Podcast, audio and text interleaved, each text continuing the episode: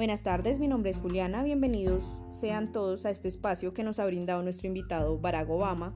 Y bueno, este espacio es para conocer un poco sobre él, sobre lo que ha hecho en el transcurso de su vida y bueno, pues cualquier cosa que él quiera compartir con nosotros y nuestro público. Bueno, cuéntenos sobre usted, señor Obama. Eh, bueno, muchas gracias eh, Juliana por tu invitación. Soy un político estadounidense.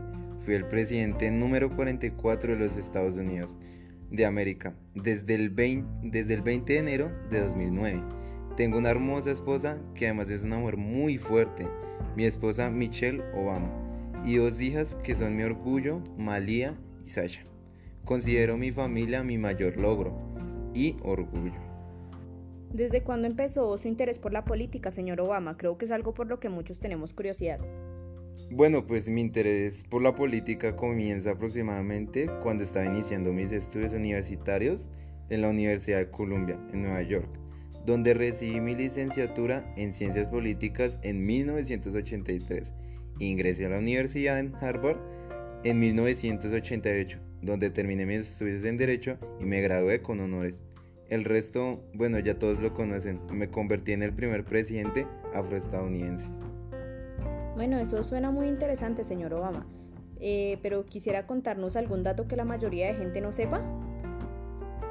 Bueno, no sé cuántas personas sepan, pero yo trabajé como profesor de Derecho Constitucional en la Universidad de Chicago. Y eso fue una experiencia muy agradable, que siento que me dio mucha sabiduría al enseñar a los demás. Es algo muy bonito, ¿sabes?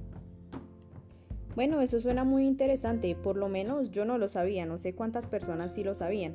Pero bueno, señor Obama, ¿quiénes eran sus padres? Bueno, mis padres fueron el señor Barack Obama, mi padre, economista de origen keniano, y mi madre, Shirley Anna Durham, doctora de antropología por la Universidad de Hawái.